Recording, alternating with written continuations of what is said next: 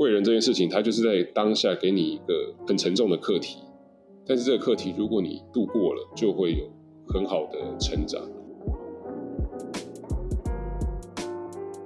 我们还有去把客户的那个鞋子给搬来卖。天哪！就大家用货来抵押就对了啦。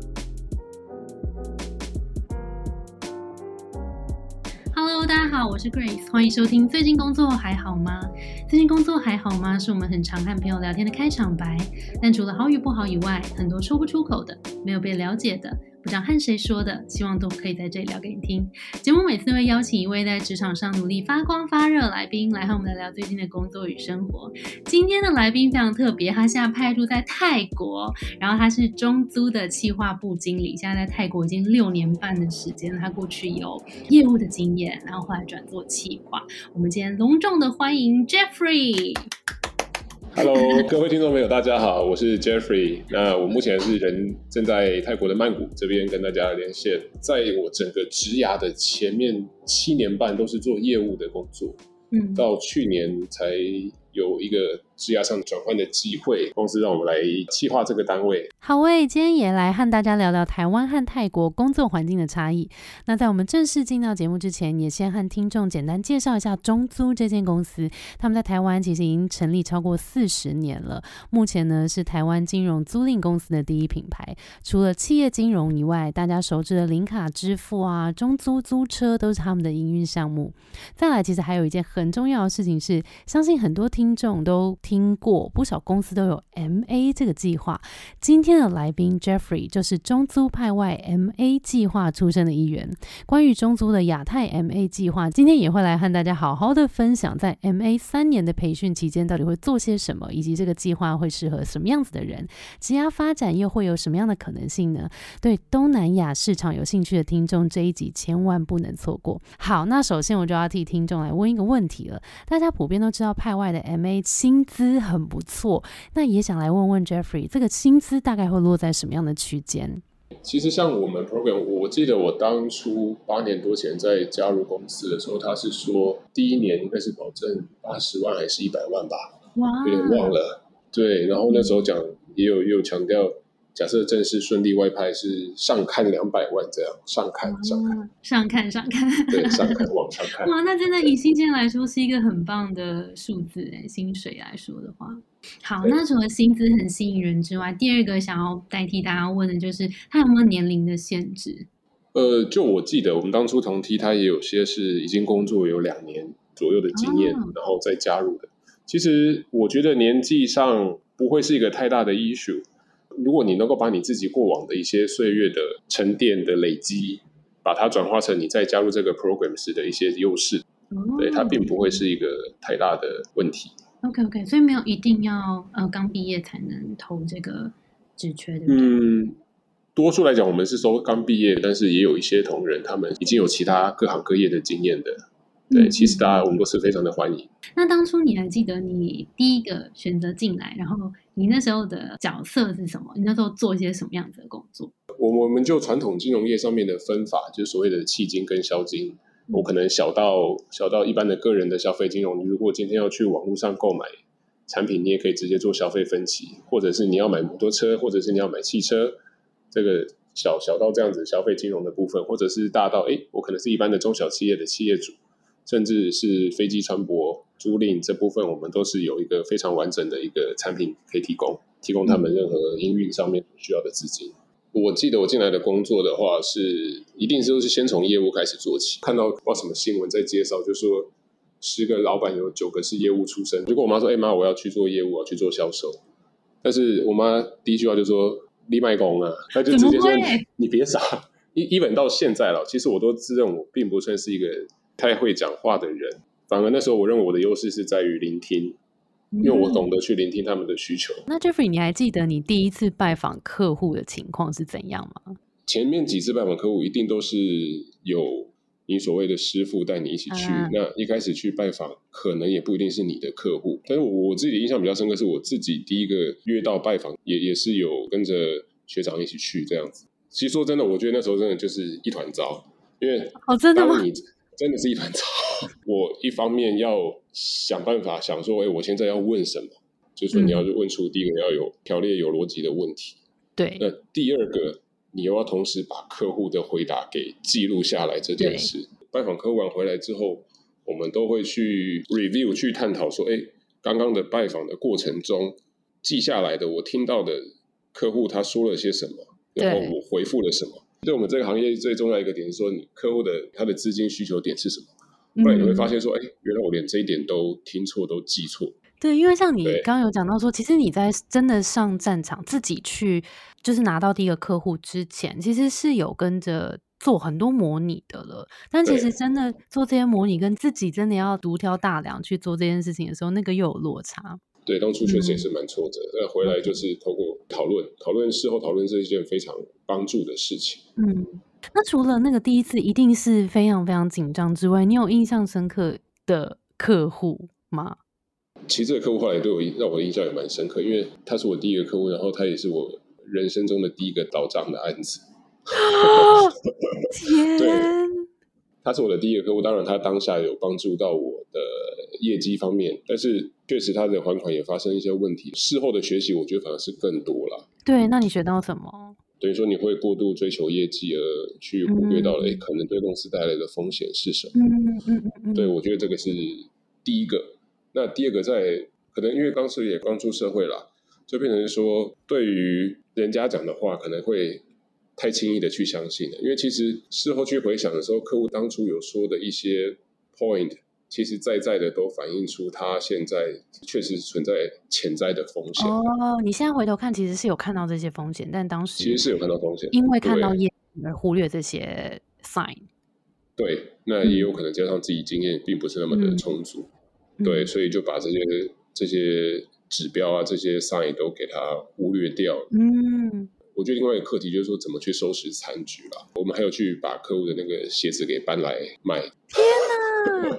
就单用货来抵押就对了啦。对啊，对啊。然后在社保把他的货换成钱这样子。对啊，就是当然这个是要经过客户同意的事情啊。自己拉的肚子要自己去擦了。好酷啊！那次那次的这个经验可以跟我们分享一下吗？不是大家都会有的经验。我记得他是一对父子，那爸爸跑了，然后剩下儿子，儿子也有诚意要处理，但是毕竟能力还是有限，那他就说，我们那个仓库里面还有几十箱鞋子，不然这样你你拿去搬了，能卖多少算多少，这样，对，所以你就真的去搬了，号召几个几个同梯啊、好朋友啊，一起在下班后还是假日的时间去搬，然后全部搬来搬来公司。你现在回头看这段经历的感觉是什么？我还其实也是蛮感谢那时候有这段经历的，因为。呃，夜路走多了，一定都会都会碰到鬼。但是我觉得我比较庆幸的是，我很早就碰到。那你觉得有对你后续有什么样子的影响吗？一个是说，哎，那我就做的保守一点点，为了不要倒案，所以我要保守，所以我业绩可能就做的少一点点。嗯，那我选择一个比较积极的方式，而是说，我是不是应该先尽快的去达到我的业绩目标？等于说我有更多的业绩进来，那好的客户进来之后，我在业绩上的。压力就没有那么大，我反而能够更谨慎、更从容不迫的去看待每一个案子。哦，等于说我可以去过滤掉那些其实很明显的风险点。哦，就是你等于把它拆两个指标了，就是除了顾业绩目标之外，我用最短的时间把业绩目标先拿到，然后接下来我就有更多时间把这些细节可能的风险再去做避掉。没错，等于说我尽量先。你刚刚有提到说，你好像不是一个特别会讲话的人，但是你其实是很会倾听的。那你觉得倾听这个特质在你的业务经验里面扮演什么样的角色呢？就会有一些很多那些中小企业主，他们是很爱讲话的，他可以讲，反而跟他互补。对对对对，他他很爱讲话，那他也很愿意去分享他过往的故事。以及他未来对整个他的企业在发展的时候的蓝图，他的想法，我觉得可以进入到一个状态，就是他很愿意讲，我很愿意听，那同时又可以蹦出更好的火花的时候，所以这类的客户或者这类的朋友，反而是我最适合的。我能够想象，就是在业务的环境里面是很竞争的，然后可能会相较表现突出的都是可能很外显的这种，那第一时间会获得一些关注。那你记不记得你是在？我相信前期辛苦，那你有没有记得自己有没有在某一个 moment 或是某个状态的时候，突然发现，哎，其实我有某一些特质是跟别人不一样，然后我可以好好去发挥，有没有一个那种 moment？对我来讲，我觉得也算很幸运，就是说一进去进到公司，我们就有所谓的辅导员，比较 senior 一些的的人，他们会来辅导我们，从整个案子或者跟客户的拜访、聊天，嗯，这整个流程他都会在旁边陪着你成长，至少让你在前半年并不会那么的迷惘，因为你当你进入一间公司，你不知道做什么的时候，其实身边你会需要一个一个声音告诉你，哎，也许这个时候我们试试看这样子的方向好不好？我可能在前半年、前一年，确实我在一些业务的数字上，并没有像其他同题他们的那么样的亮眼。慢慢到了一年、一年半的时候，那时候有遇到一些一两个比较主要的客户，他们很愿意去分享，达到那个合拍的状态之后，才发现啊，原来这个就是我适合的客群。嗯，在台湾待了两年，后来来到泰国，所以我会发现，哎，这边其实会有更多这样子的客户。我愿意听他分享他在泰国的经验，但是同时我也因为我刚从那时候刚从台湾来，是不是我有很多台湾的东西是可以跟他们一起去分享，慢慢的可以在这个业务这个角色上去做一个很好的贡献的时候，当然越做就会越有自信。好啊，那你还记得你刚到泰国的时候，因为刚刚聊的是台湾的经验嘛？那刚到泰国应该也有一些各种人事物要习惯，那那时候有什么印象深刻的事情吗？那时候印象。比较深刻的事情，应该是说整个节奏会变得缓慢非常多，不管是生活上或者是工作上。就是说泰国同仁他们又会强调一个所谓准时下班这件事情，但其实后来你仔细去想想的时候，其实来到这边，他们强调的一件事情就是，他可以把事情慢慢的做，但是可以快快的好。哦，等于是大家慢慢做，反而不会因为急而有一些失误啊，或是其实大家可以更照顾到细节，所以如果出错率变低，或是这些风险都有降低，其实它整体来说也许并不是慢。对，就是说整体来说，它其实搞不好效果也是相对不错。哦，对啊，而且所以蛮不一样的。嗯，很不一样。那我觉得对于像我们从台湾来的话，你会有另外一个。思考的点就是说，哎，你反而有更多的时间去一，你可以完成公司其他公司可能想要做，可是暂时还没有余力去做的部分，你可以自己先做一些思考。二就是说，你自己在下班之后，你是不是能够自己发展自己一些其他的兴趣，嗯，或者说你其他的技能。来到国外之后，这些事情会让你思考一个点，就是说，哎，自己怎么样把工作上一样能够达到目标，而且是超额达成目标，同时又可以让自己的人生。目标能够去实现，这样。那你去那边有碰到任何什么出糗啊，或是挫折的、印象深刻的事情吗？有什么小故事可以跟我们分享？多数多数上都会是语言的部分啦。哦，如果去到泰国的话，对，所以你是本来就会泰文才去的吗？哎，真的不是，真的就是来了之后，在台湾学了几个月嘛的时间，基础的课程来了之后才去做一些更深入的学习。所以顺序是你先收到要外派去泰国的任务，然后才在台湾先学了几个月，然后就去了。对，没错。所以这个机会来的时候，你就很开心，然后觉得虽然充满挑战，但是是很开心的迎接这个挑战的。从加入公司开始，我们就在倒数的外派的那天的到来啊，这根本就是一开始进去就是你们的目标了。对。我觉得至少对我来讲很明确，就是我要来就是要拍外这件事情。后来你是怎么？就是你刚刚有说你去到泰国的时候，一开始还不是管理职嘛？从非管理职，然后到管理职，然后又调了部门，从业务部到企划，这两个不同的转换，你可以大概跟我们讲一下为什么会有这样的转换吗？其实我觉得进入到管理职这件事情，对于整个 MA 计划来讲，它也是一个水到渠成的一个规划。嗯，因为我们在 MA 整体训练的时候。管理这方面的课程，或者是说公司给你的培育培训就不会少。那公司的目标一定也是把你培养成所谓的管理职这个角色去做发展。我自己的核心思想，我觉得做到管理职，它重要的就是两件事。第一个就是要分享，第二件事就是要承担。我会把我自己知道的东西，甚至我可以找到的资源，都尽可能的去分享给我的同伴们。嗯，同时，同伴们如果他们有做的好的部分，那我会替他们开心，那是他们努力得来的。那如果他们有做错，或者说他们有做不对的地方，身为一个管理者，他就有一定的责任要去出来培育他们，在教导他们的时候有什么遗漏的地方。所以到管理职就是分享跟承担是很重要的。那你自己另外有一个很大的转变，是从做了很熟的 业务转到企划了，这又是什么样的选择呢？整个公司的文化，我们是非常欢迎职能之间的一些转调，尤其在 MA 这个计划啦。我从原本在外面带兵打仗，变成回到我在后面运筹帷幄。嗯，对，它就是一个很不一样的方向。说实话，当初自己也有一些心理上的一些挣扎，因为毕竟表现是可以用数字很明确的去衡量的。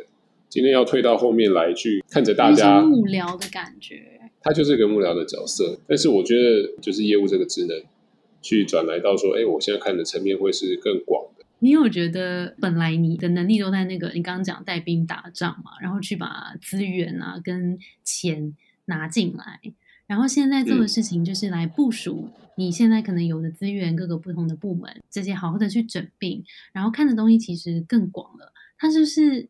往你原本小时候看的那个新闻说，就是要往老板之路，是不是又更靠近了一点？确实，我我觉得业务这件事情，在还年轻的时候，它让你去学习，会学习的非常的快，因为至少敢拼敢冲，你不怕失败。嗯，也许到了一定的时间调过来后面，然后会有一个更好的舞台，也许在这边也不一定。哎，那我想要跟 Jeffrey 聊一个话题，就是延伸的，就是因为我们很常会接触到一些呃学员嘛，然后大家在选择工作，然后就会很多时候第一时间把业务排除，然后我都会问他们说为什么，他们就会说，因为我不是那一种很外向，我不是那一种很能够说服别人，然后。就是天生会让人家很想要听我说话的那一种人，然后他就是说我身边的人，我姐姐、我妈妈、我爸爸，他们都说我不适合当业务，所以我觉得我不适合当业务。但是因为我自己以前也曾经有一段时间当过业务，我也不是那一种非常非常外向外显，然后就是跟大家都当朋友，然后谁都可以卖的那一种人。但其实我也发现，在做，因为刚听你那段故事，就是当在做业务的时候，很长时候是我们去聆听客户的需求，然后其实对应说他要什么东西，我能够给他那个东西的时候，那个说服力自然会产生。那我想要听听 Jeffrey 怎么说，就是你做了这么久的业务。你会有一些什么样子的建议给这些可能他对业务有兴趣，或者是说他现在已经在当业务，但是可能不是大家你知道刻板印象里面觉得好的业务的那个样子？你觉得你有没有什么建议给可以给他们？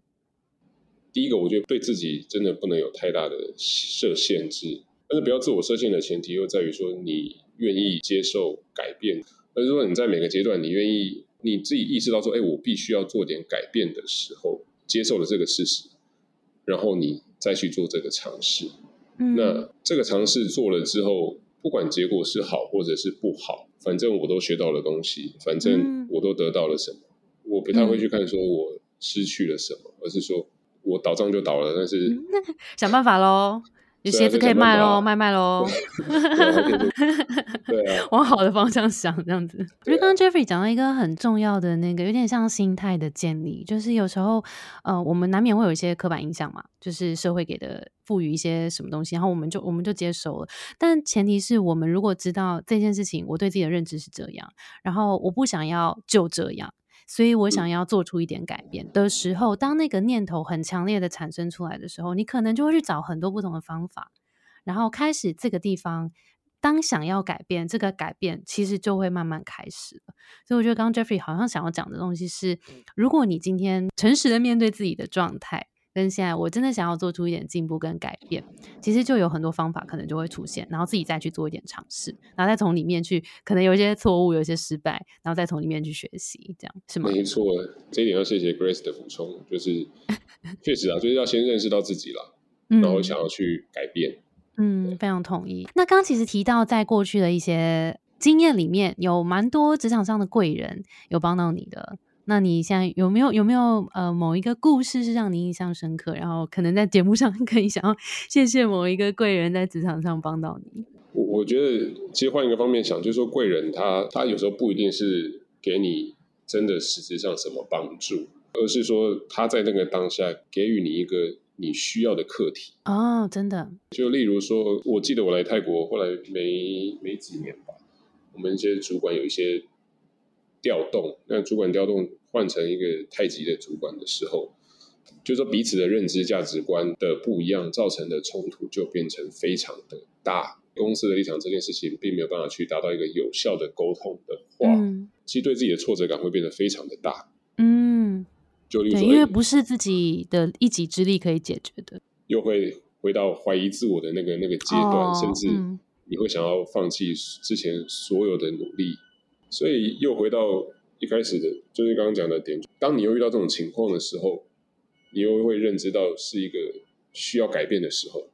那改变这件事情不一定是改变别人，因为我觉得有时候改变自己是相对简单的。其实，在职场上就这样，就是。你要完成自己的工作，永远是最容易的。要说服别人去跟你一起完成工作，反而是相对困难的。嗯，对。那所以在这件事情上，你要改变自己相对容易的时候，你又要开始再一次认认知现在自己的心理的状态，或者说你的想法。所以，我我觉得贵人这件事情，它就是在当下给你一个很沉重的课题。但是这个课题，如果你度过了，就会有。很好的成长，你有点把这些挑战，哎，真的是蛮乐观人，就是你把每次这些挑战跟你说关卡难关视为你的贵人，然后当你能够重新看他的时候，你就觉得啊，我又长大一点了，这样。尝试着要把自己抽离出来，然后去看自己到底在想什么，在干什么，这个客观的看自己，这样。对，有时候那个观点一置换，你就发现其实没有这么。这么困难，对，没这么严重。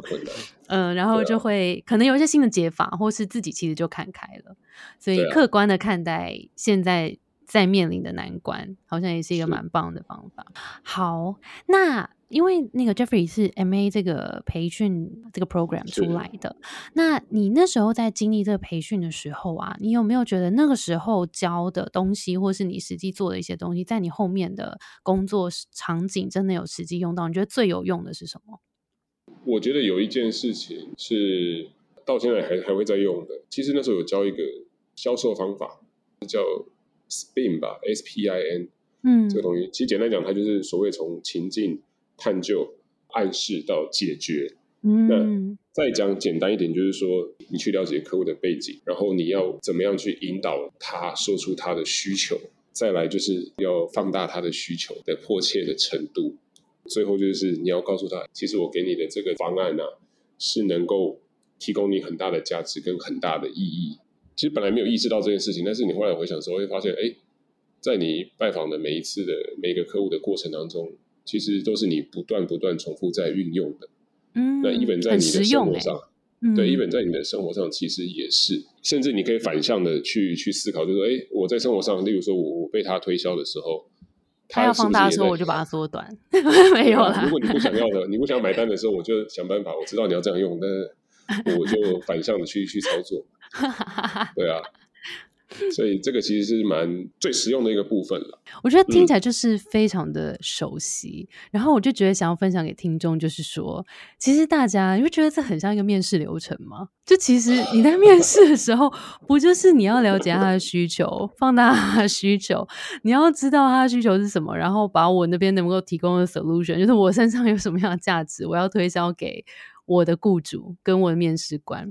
这是超级实用的，所以我就觉得 这东西真的就是完全对照起来了。所以大家就是等下可以回去再听一次哦，spin 是代表什么意思？或者可以上网上我自己查一下，这样。对对对，这真的很有用啊！所以我觉得 MA program，因为毕竟你们是要培训接下来在这边上班的人，所以感觉是真的蛮实用的工具。然后感觉一路也陪你到现在，好像都还还真的有都用上，还蛮棒的。对啊，就变成有有也有这种融入到生活中的一个。感觉了啦。嗯嗯嗯，OK OK，、啊我再延伸一题好了。这个 MA program，如果大家对于譬如说将来就是想要海外工作，然后也想要加入这个中租的 MA program 的话，呃，有没有什么要注意的地方？就是怎么样比较容易申请得上？要不要跟我们小小的分享一下？因为他喜欢什么样的人才，或是在呃投递履历啦，或是申请的时候有没有一些小小加分的项目，可以偷偷跟我们讲一下？其实我觉得，对于外派这件事情跟海外工作这件事情，一个不能说是要不排斥，而是要真的有强烈的意愿的时候，嗯，那个决心跟动力，它是假不了的。可以接受这件事情，跟你热爱这件事情，它展现出来的感受是不一样的。或者说，你能够明确的告诉自己，告诉公司说，我想要海外的动力是什么，我想要完成的目标是什么。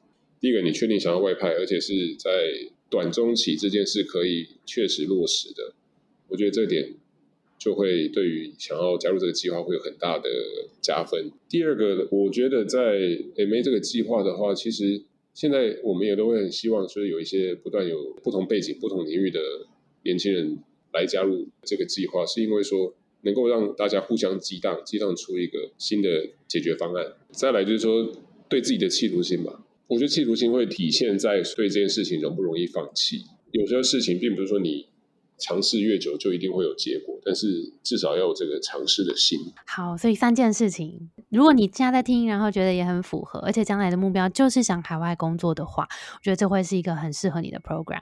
那我们也会把这个资讯放在资讯栏，大家可以去看更多的细节。好，那最后我们请 Jeffrey 跟大家分享一下，如果大家就是想要前进海外工作，有没有什么建议要给大家？我觉得这个东西就是海外工作的话，第一个当然刚讲到，我觉得还是要强调就是跟家人或者跟自己的沟通。那第二个，我觉得应该是说要有一个相对开阔的心胸啦，就是说你既然都出来了，那真的你就多出去看看，多出去走走。你刚才有说有点像归零的心态吗？没错，就变成说我以前在台湾的观念这些成见哦，是这个意思。解除掉了心态归零，然后拥抱更多不同的多元的可能性的那种感觉。对，在海外很容易遇到一件事情，就是哦，今天这个人他讲了一句话，他给了你一个反应，你会很自然的说，哎，为什么是这样？嗯，就是你当下会吓一跳，但是多想一下之后，你会发现他才会觉得说你为什么是这样。嗯就过去几几十年都是这样子生活啊，也蛮重要的一点就是说，到了国外，你毕竟踩的是别人的土地啦，还是要给予适当的尊重，啊，OK，所以多元开放的心态感觉也非常非常重要。哎，不要自己自我设限。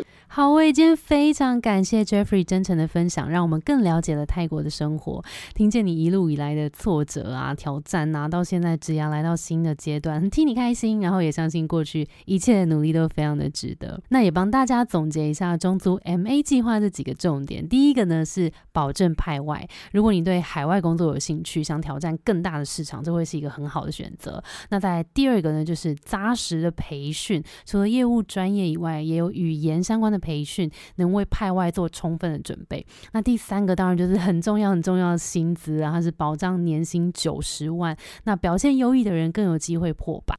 如果听到这边你对计划非常心动的话，现在投履历是开放到六月三十号，赶快到节目资讯来看更多计划相关资讯。再次感谢 Jeffrey 今天来到节目上的分享，我们今天的节目就到这边喽。我们的节目呢是最近工作还好吗？如果你在职涯上有遇到任何的烦恼，欢迎到节目资讯来看更多的服务。